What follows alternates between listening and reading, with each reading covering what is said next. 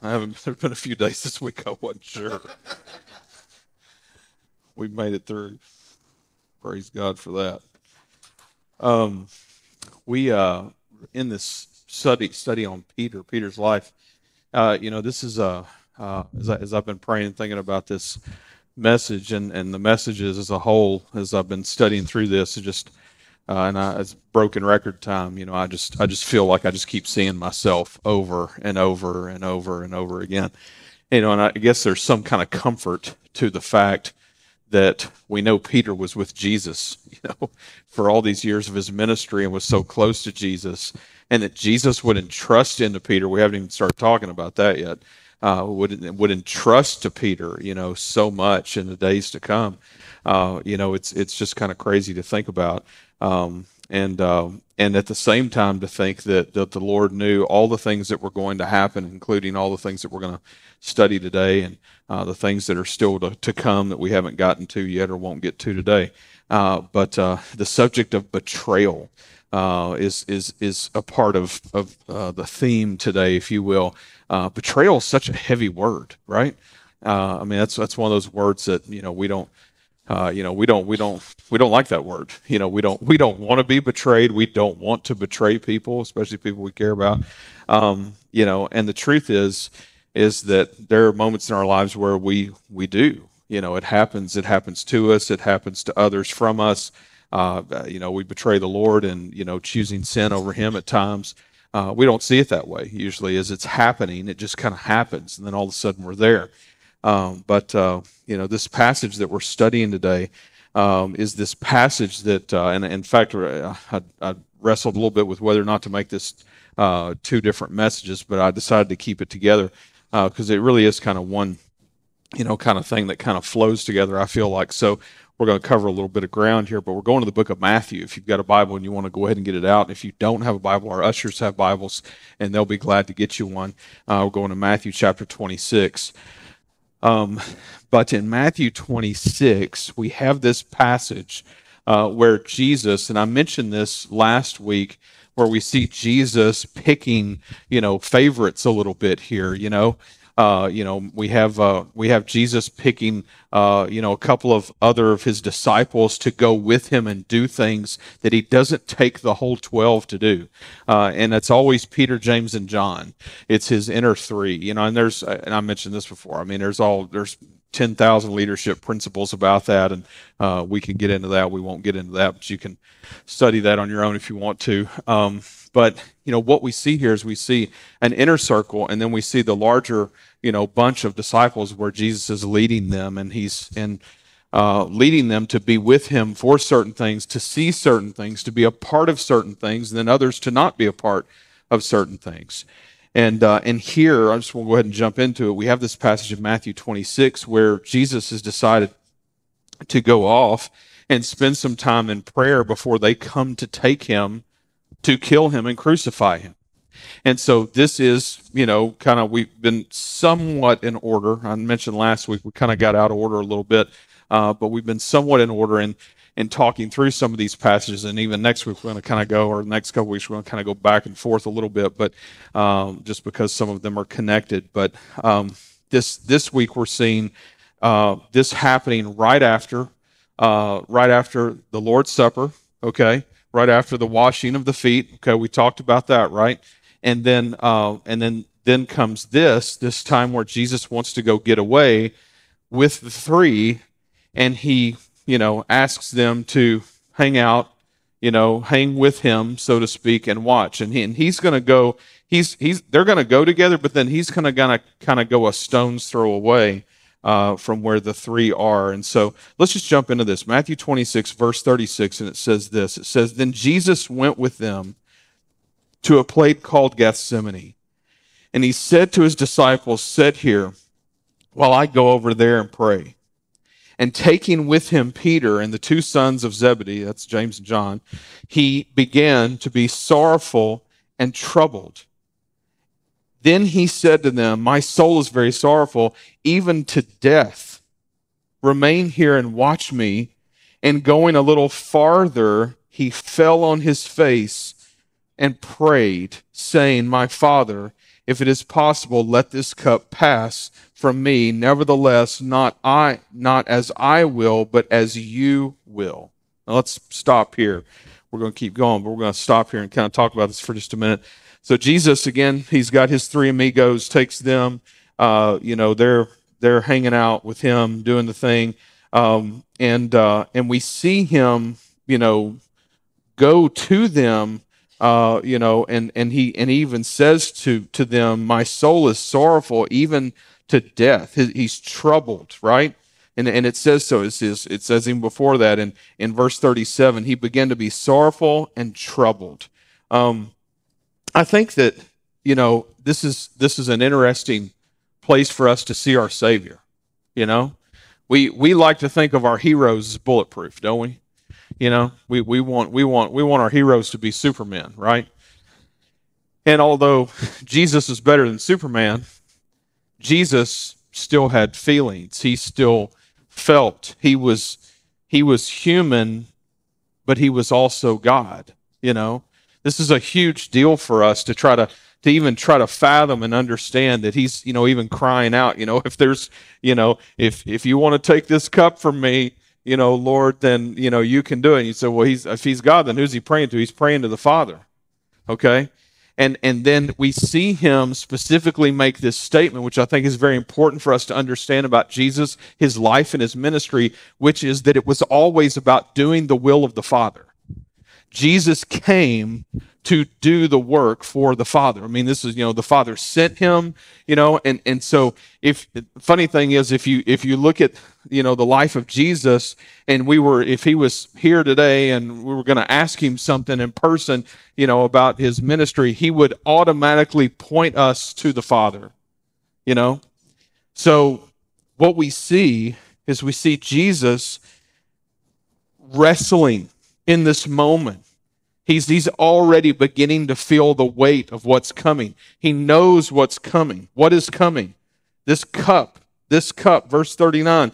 And going a little farther, he fell on his face and prayed, Father, saying, My Father, if it is possible, let this cup pass from me. Nevertheless, as I not as I will, but as you will.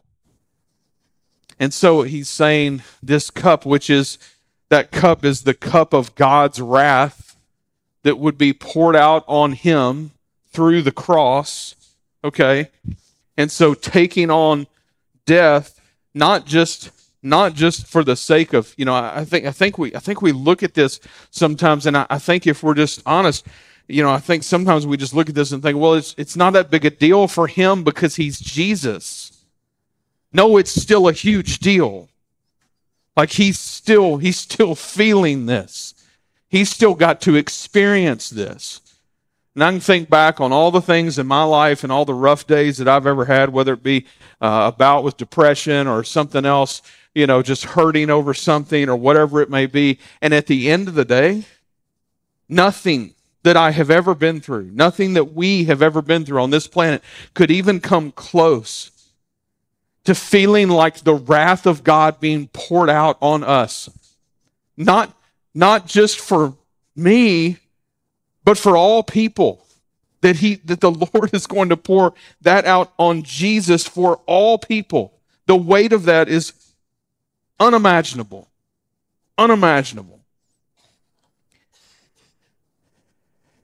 And so we see Jesus actually saying things like, you know, he began to be sorrowful and troubled. He says to them, My soul is very sorrowful, even to death. Even to death. If you, and again, we, you know, we talked about this, keep talking about this so that folks that maybe don't know are tracking with us. I want to always try to make sure I'm bringing everybody along for the ride.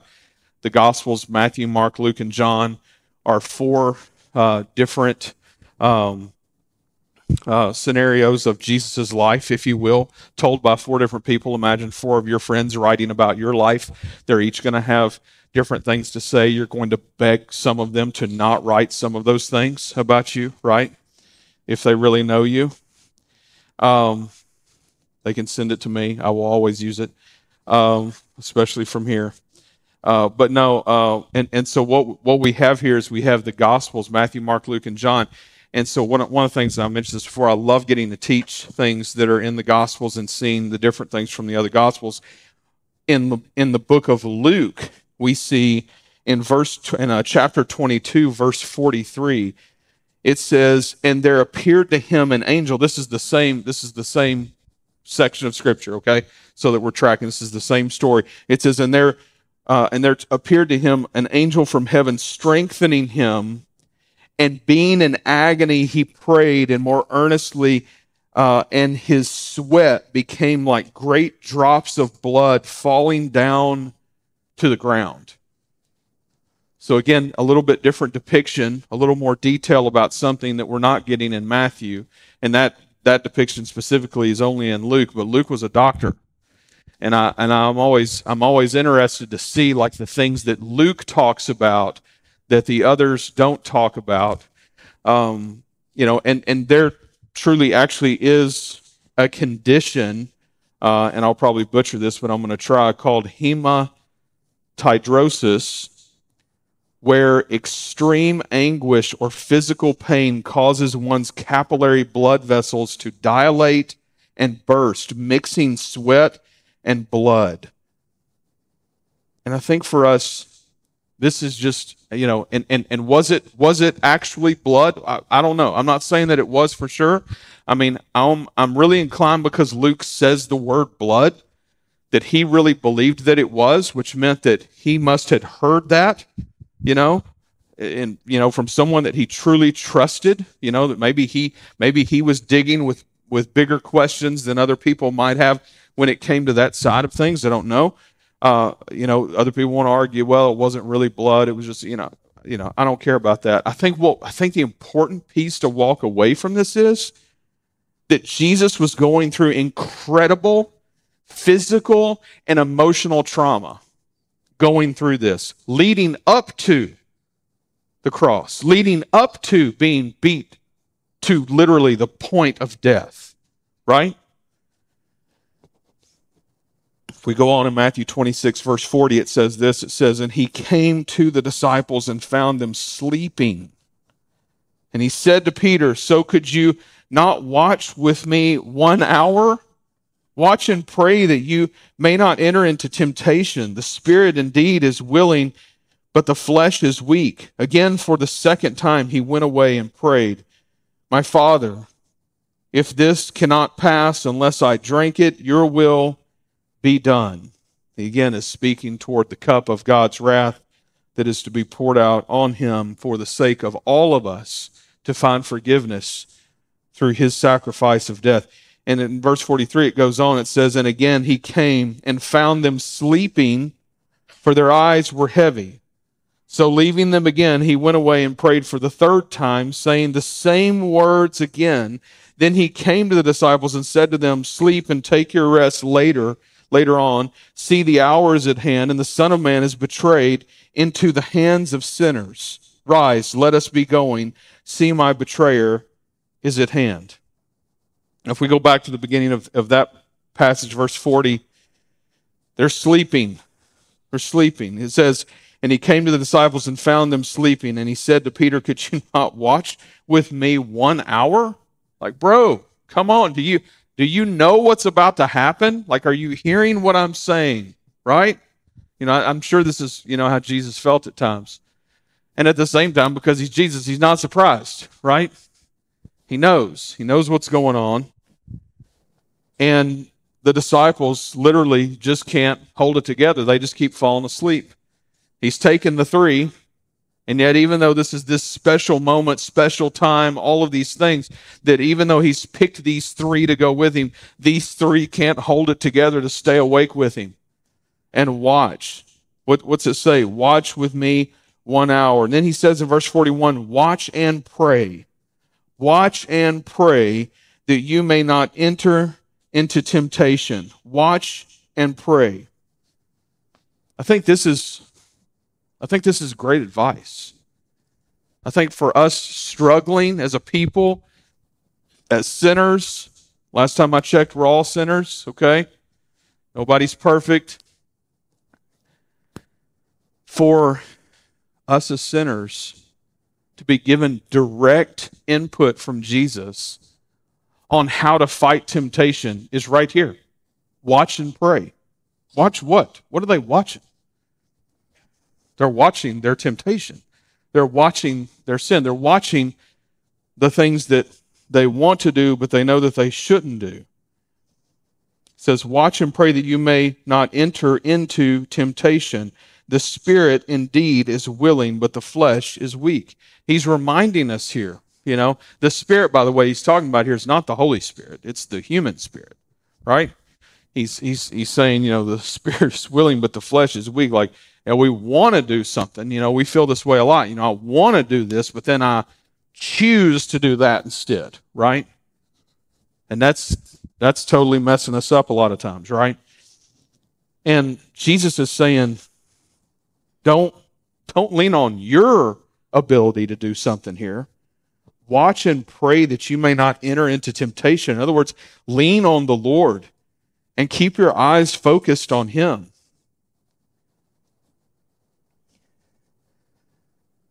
I think it's interesting. We see verse 42 again for the second time. He went away and prayed, My Father, if this cannot pass unless I drink it, your will be done. Again, he says, Your will be done. Your will be done. I mean, and, and we already we already saw this, but uh, let me go back to this and say this because I think that that's like an easy add-on for a prayer for us just to say the words, and Father, your will be done. But if we mean it, those are huge words. Not just nice sounding words, those are huge words, right?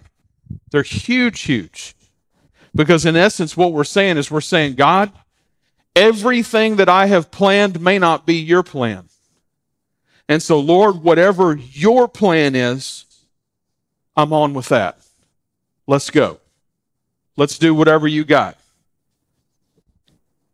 And that's a big thing to pray but it's really it's really where our hearts are. It's really that we should put ourselves in front of the lord and literally just open our hearts and say god just use me and take me and make me yours right? And in verse 43 it says and again he came and found them sleeping for their eyes were heavy. And i think come on peter you can do this, right? Just one time. Just one time that he comes back, don't be asleep, right? You know? But this is us. This is us. We're sinners. He's a sinner. They're sinners. And we fail, sometimes miserably. I've failed miserably lately. I'm just like, what in the world is going on? Right? It's like you just don't even, I, you know, I had a situation happen the other day with someone I care very much about. And in the end of it, I'm just like, why did this even happen? Why did we get angry with each other? It's so dumb, you know? But we do that. Verse 44 says, So leaving them again, he went away and prayed for the third time.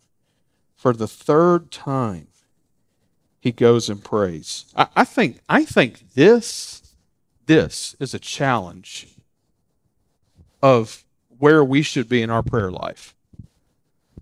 I think I, th- I think we're just like let's just do the drive-in drive-through prayer, you know? Like, hey, I need a number 1 and I need that with like an extra blessing and you know, oh, you're out of some of that? Okay, well then I'll take some of this. Hey, and by the way, throw in a little bit of your will because I want to make sure that we've got everything covered here, right? And then we're cruising on. And we're like, well, I prayed earlier in the week. Jesus, Jesus prays three times in one setting. And, and what did it say? It says in verse 44 So leaving them again, he went away and prayed for the third time and saying, What? The same words again.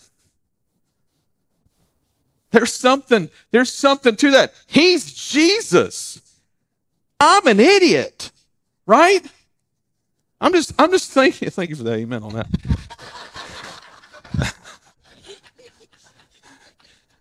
I mean, and I'm just thinking, you know, if if he if he's repetitively taking something to the Father over and over, I should probably, I should probably like adopt a little bit of that, right? You know?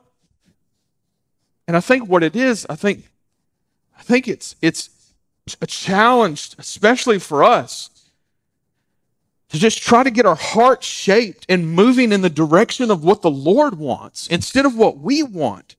And that if we're crying out for that, we'll quit crying out for the stuff that doesn't matter. Right? Verse 45, it says, Then he came to the disciples and said to them, Sleep and take your rest later on. See, the hour is at hand and the Son of Man is betrayed into the hands of sinners. Rise, let us be going. See, my betrayer is at hand. So, interestingly enough, um, in Mark, we have same same piece of scripture here, but Mark's version, we have uh, him saying in Mark fourteen forty one this phrase, "It is enough." It is enough. I always kid, I, I taught through Mark some time back, and, and if you were here for any of that, I, I kidded a lot how Mark was kind of like the cliff notes of the Gospels. You know, like Mark was like a man of few words. Like he'd just like jump on it, just like get to the point. You know, you know, Jesus was born, Jesus died, Jesus rose again. Then Jesus is gone. Boom, out. You know, that's Mark. You know, with a little bit in between. Uh, interestingly enough, he actually says something. He actually doesn't say a bunch of what is said here and in some of the other gospels, which is pretty typical of Mark. Um, probably reminds you of one of those friends that you're thinking about might write that story about your life. I don't know. Uh, but, you know, he says to abbreviate a bunch of this together, it is enough. And essentially what he's saying is he's like, guys, it's time to go. We've had enough sleep. We've had enough prayer. We've had enough time.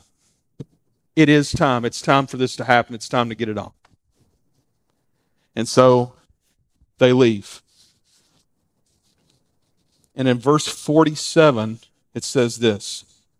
It says, While he was still speaking, Judas came, one of the twelve, and with him a great crowd with swords and clubs from the chief priests and the elders of the people.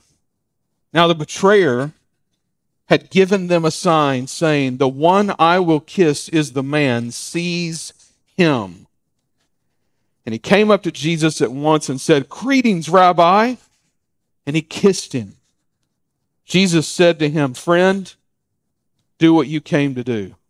Then they came up and laid hands on Jesus and seized him.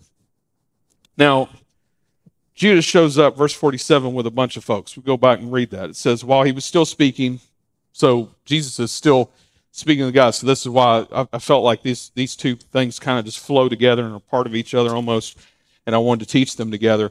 Is partly because of just even that verse 47, the very beginning, while he was still speaking, and you see that actually in the other gospels, some of the other gospels as well.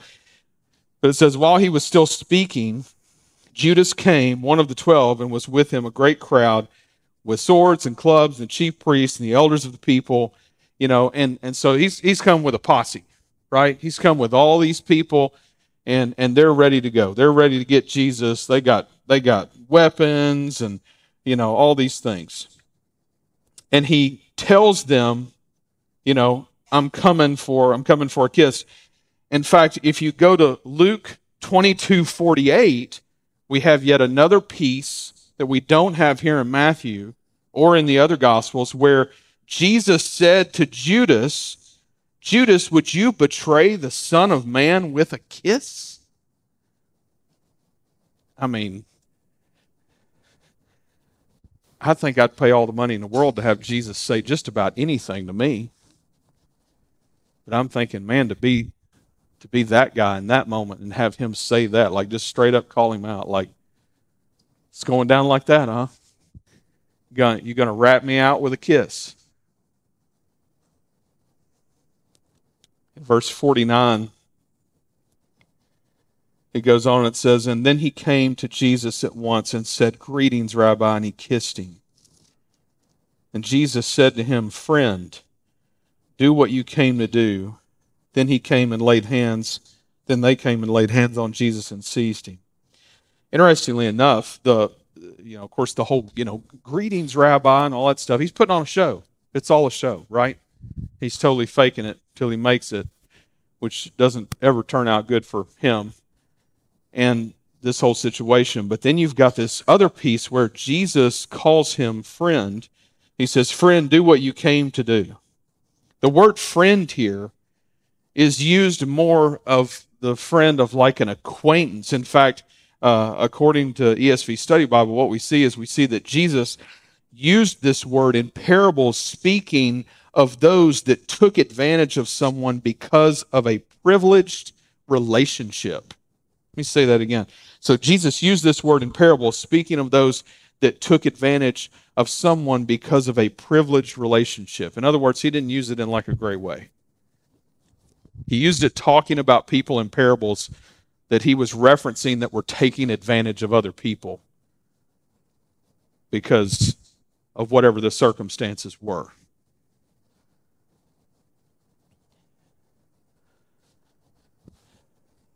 John offers, the book of John offers another piece of the puzzle that we have happening in this particular moment. And it says this in John 18 4. It says, Then Jesus, knowing all that would happen to him, came forward and said to them, Whom do you seek? They answered him, Jesus of Nazareth. Jesus said to them, I am he. Judas, who betrayed him, was standing with them. Then Jesus said to them, I am he. They drew back and fell to the ground. So he asked them, Who do you seek? And they said, Jesus of Nazareth. And Jesus answered, I told you that I am he. So if you seek me, let these men go. I think it's interesting to get to see the different pieces of the puzzle all together and to think about this moment these all these things happening. I imagine, I always imagine like the disciples, and you know, I don't know how much time that they necessarily spent together later on, but I know that you know we know for sure that they were together after this later on in the upper room and things like that. But then even beyond that, we we know that they were together, you know, even in pairs or threes or whatever, going out and doing different types of ministry and things uh, together preaching and all these types of things.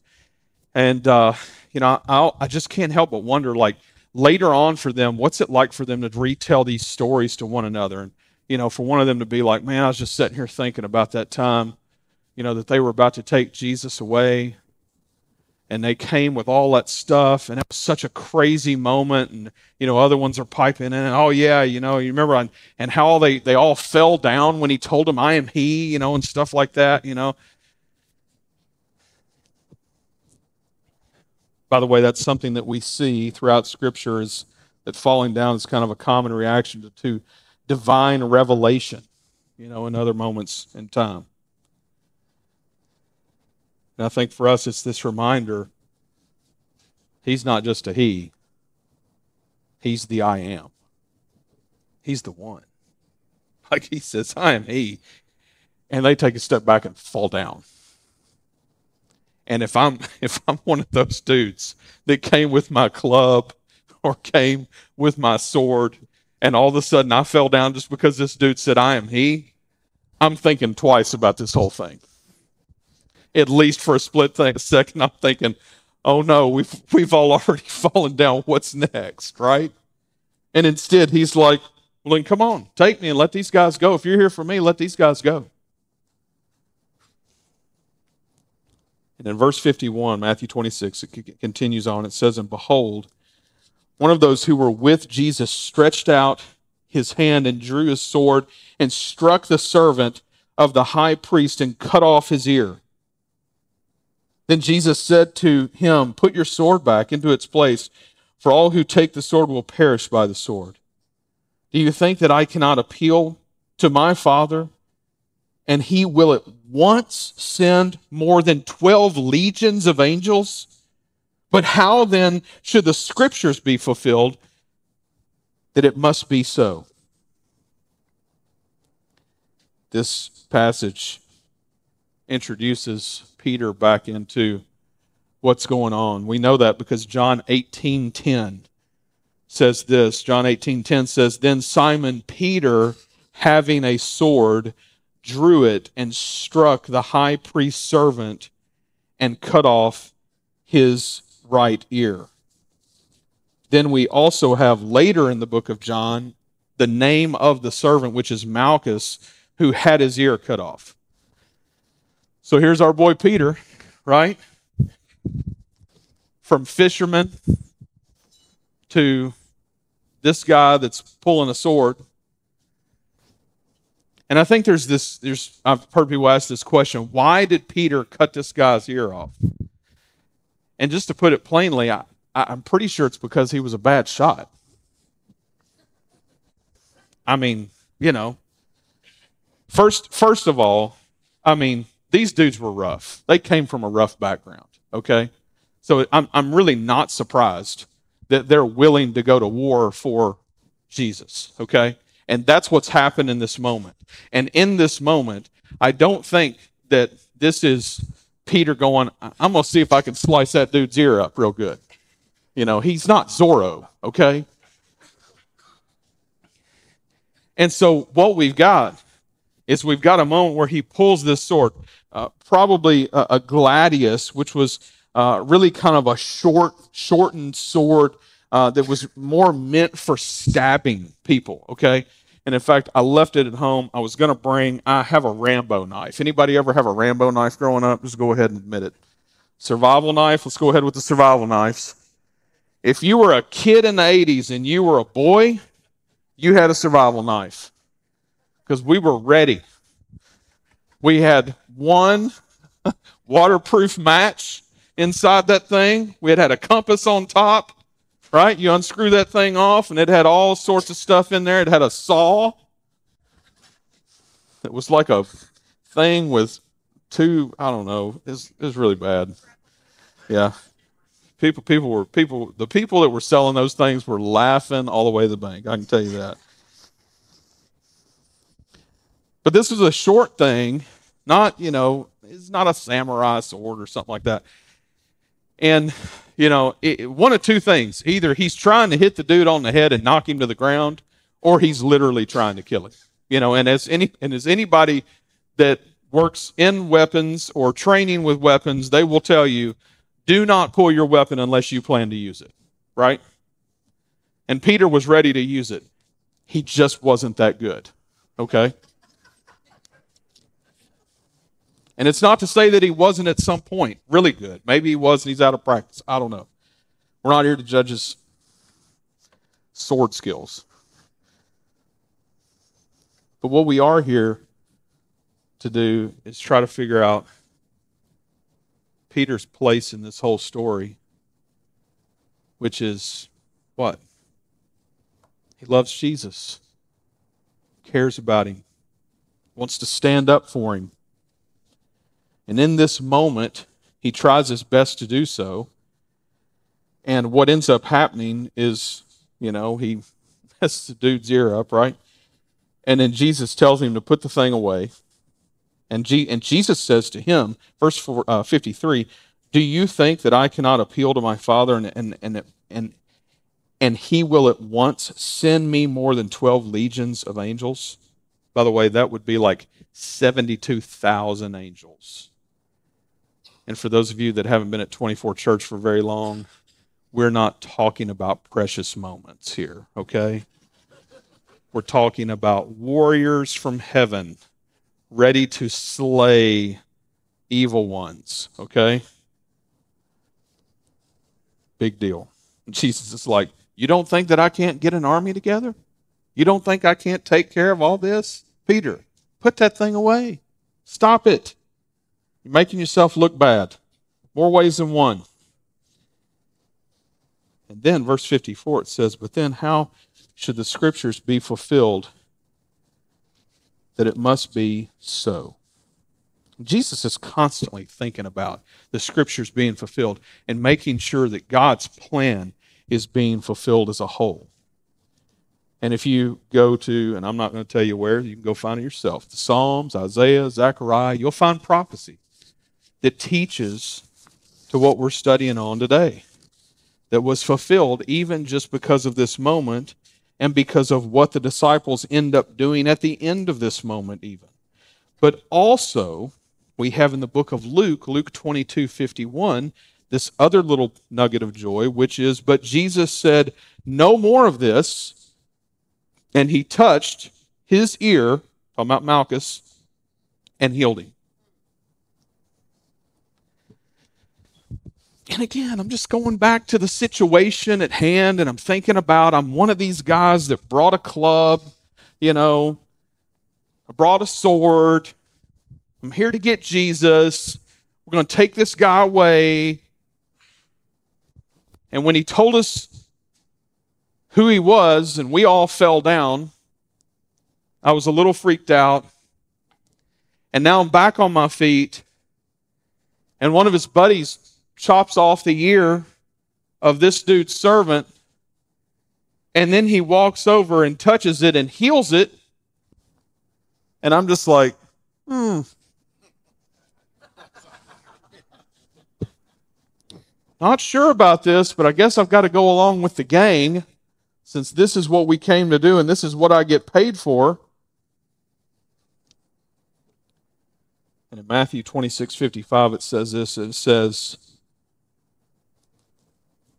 At the hour, Jesus said to the crowds, Have you come out as against a robber with swords and clubs to capture me? Day after day I sat in the temple teaching, and you did not seize me. But all this has taken place that the scriptures of the prophets might be fulfilled. Then all the disciples left him and fled. Now I'm reminded here you know, as, as much as sometimes we want Jesus to be this warrior that like zaps everybody that's in his way and all this kind of stuff, maybe that's just me. Um, but as, as much as we might want that sometimes, he didn't come to be that guy. He, he didn't he didn't turn to Peter and was like, "Hey, see what you did there with his ear? That's nice." No, he healed him, which is this reminder for us today Jesus didn't come to take life, he came to give it. I'm going to say that again. Jesus didn't come to take life, he came to give it. Jesus asking them, you know, why'd you come with force? What'd you bring the weapons for? I'm right here. Let's go. I'm ready. Through all the anguish and the pain, sweating blood, praying to the Lord, if you can take this cup from me. And yet he's still standing there and he's still saying, I'm willing. Take me now. In fact, he's like, I've been in the I've been in the courts. I've been teaching in the temple. I mean, you know, I've been here. You didn't have to bring all that. You know that.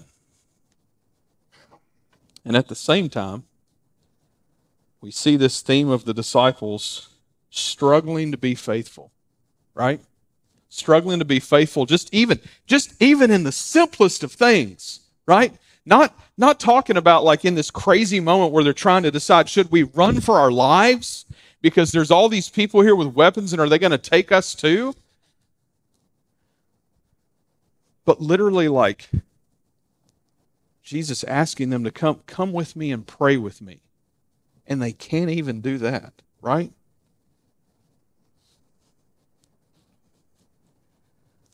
And then, as soon as he's arrested, they split, which is fulfilling Scripture. So he's not surprised. And we're reminded of the cup to come, the punishment to come, the beating that will come not just the not just the death, not just the pain, but that he would take the wrath of God for all of us that we might have life in him. Got another ESV study Bible quote to read to you, but I got to read you a verse that I haven't read yet. Also from the same passage, but the book of John. John 18 1. In John 18 1, it says this it says, When Jesus had spoken these words, he went out with his disciples across the brook of Kidron, where there was a garden which he and his disciples entered. Now, this is the beginning of the passage where Judas and all these people are going to come and get him, okay? That's all I'm reading to you. Kidron was a, um, stream, brook, small river. And Kidron has history over the course of Scripture. Many times we see it mentioned before, but it was specifically a place that King David found himself. And if I may remind you, King David is one of the great, great, great, great grandfathers of Jesus. And in fact, the, a lot of the prophecy back then was, you know, that that King David would rule. You know, it was going to be King David or King David's lineage. A lot of them struggled. They thought King David was going to come back. It was, you know, it was really all about Jesus to come. But it says this, and I want to, I just want to read it as as it's written uh, from Gospel Transformation Study Bible. It says this about that passage. It says earlier in history of earlier in the history of redemption, another king crossed the Kidron Valley, reeling in the pain of betrayal King David, barefoot and weeping, went away from Jerusalem because his son Absalom had conspired to replace his father by force, enlisting a small army to assist him. You remember this? David's friend, dear friend and counselor, Ahithophel, was also a part of the conspiracy. King David fled from their advances. But Jesus the greater shepherd, greater king, promised, fled, I'm sorry, promised in 2 Samuel 7, fled into the betrayal of those closest to him Judas and Peter. We think about Judas we think about Judas betraying Jesus. We don't even like the thought of lumping Peter, our guy, into that same boat with him. Heaven forbid we'd ever do that. But in the weeks to come, we're going to see something that Jesus predicted would happen and something that does happen that leads us to understanding that. Betrayal. That's a tough word. And I think about how many times in my life I've betrayed the Lord by choosing something that I thought was better than Him. I, I just want to encourage you today that doesn't matter how many times we've betrayed the Lord, His grace is good enough for every single time. One of my girls, and by the way, let me preface this with saying that I am so grateful for Jason Pennington and for David Rawls and the work that they do in our church. So grateful. And you should hug them and take them to dinner and whatever. Buy them a car. I know Dave needs one. One of my girls came to me last night and asked the question how do I know that I'm saved?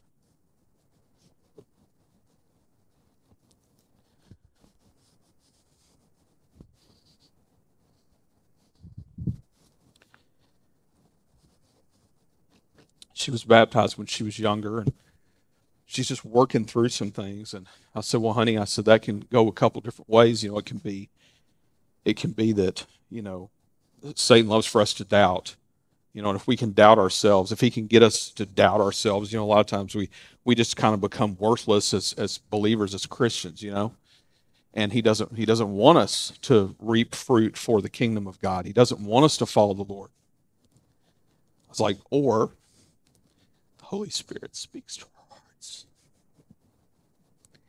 And he helps us to see that we need him. And that maybe maybe like I was when I was a kid, I got baptized as a kid. And so there came a point when I was a young teenager where God showed me, you know a lot about me, but you don't know me. And she said, That's what's happening in my heart. I said, Honey, I said, let's read this scripture.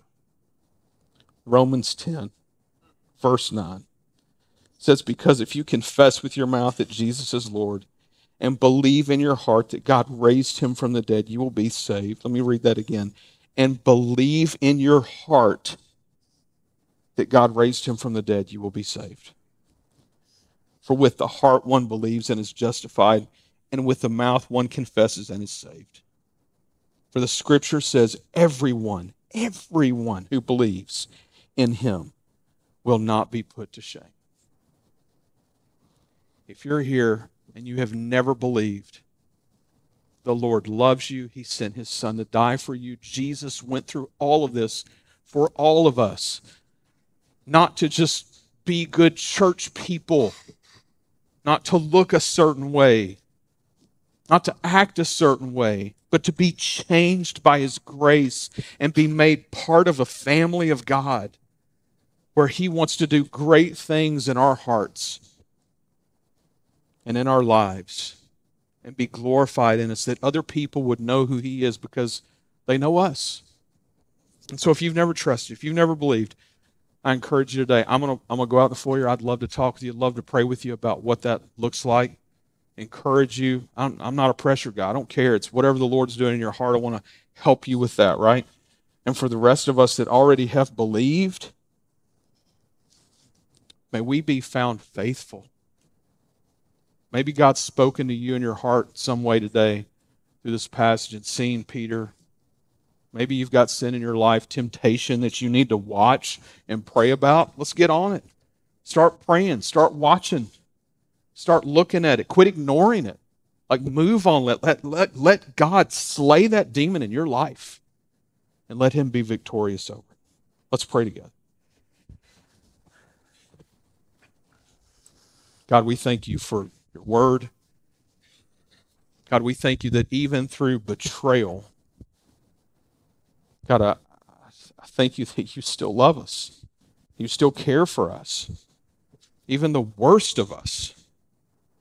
God, that you still sent Jesus to the cross for us, an empty tomb for us. As Jesus says, it is enough. And it is enough. And it's the only thing that saves us.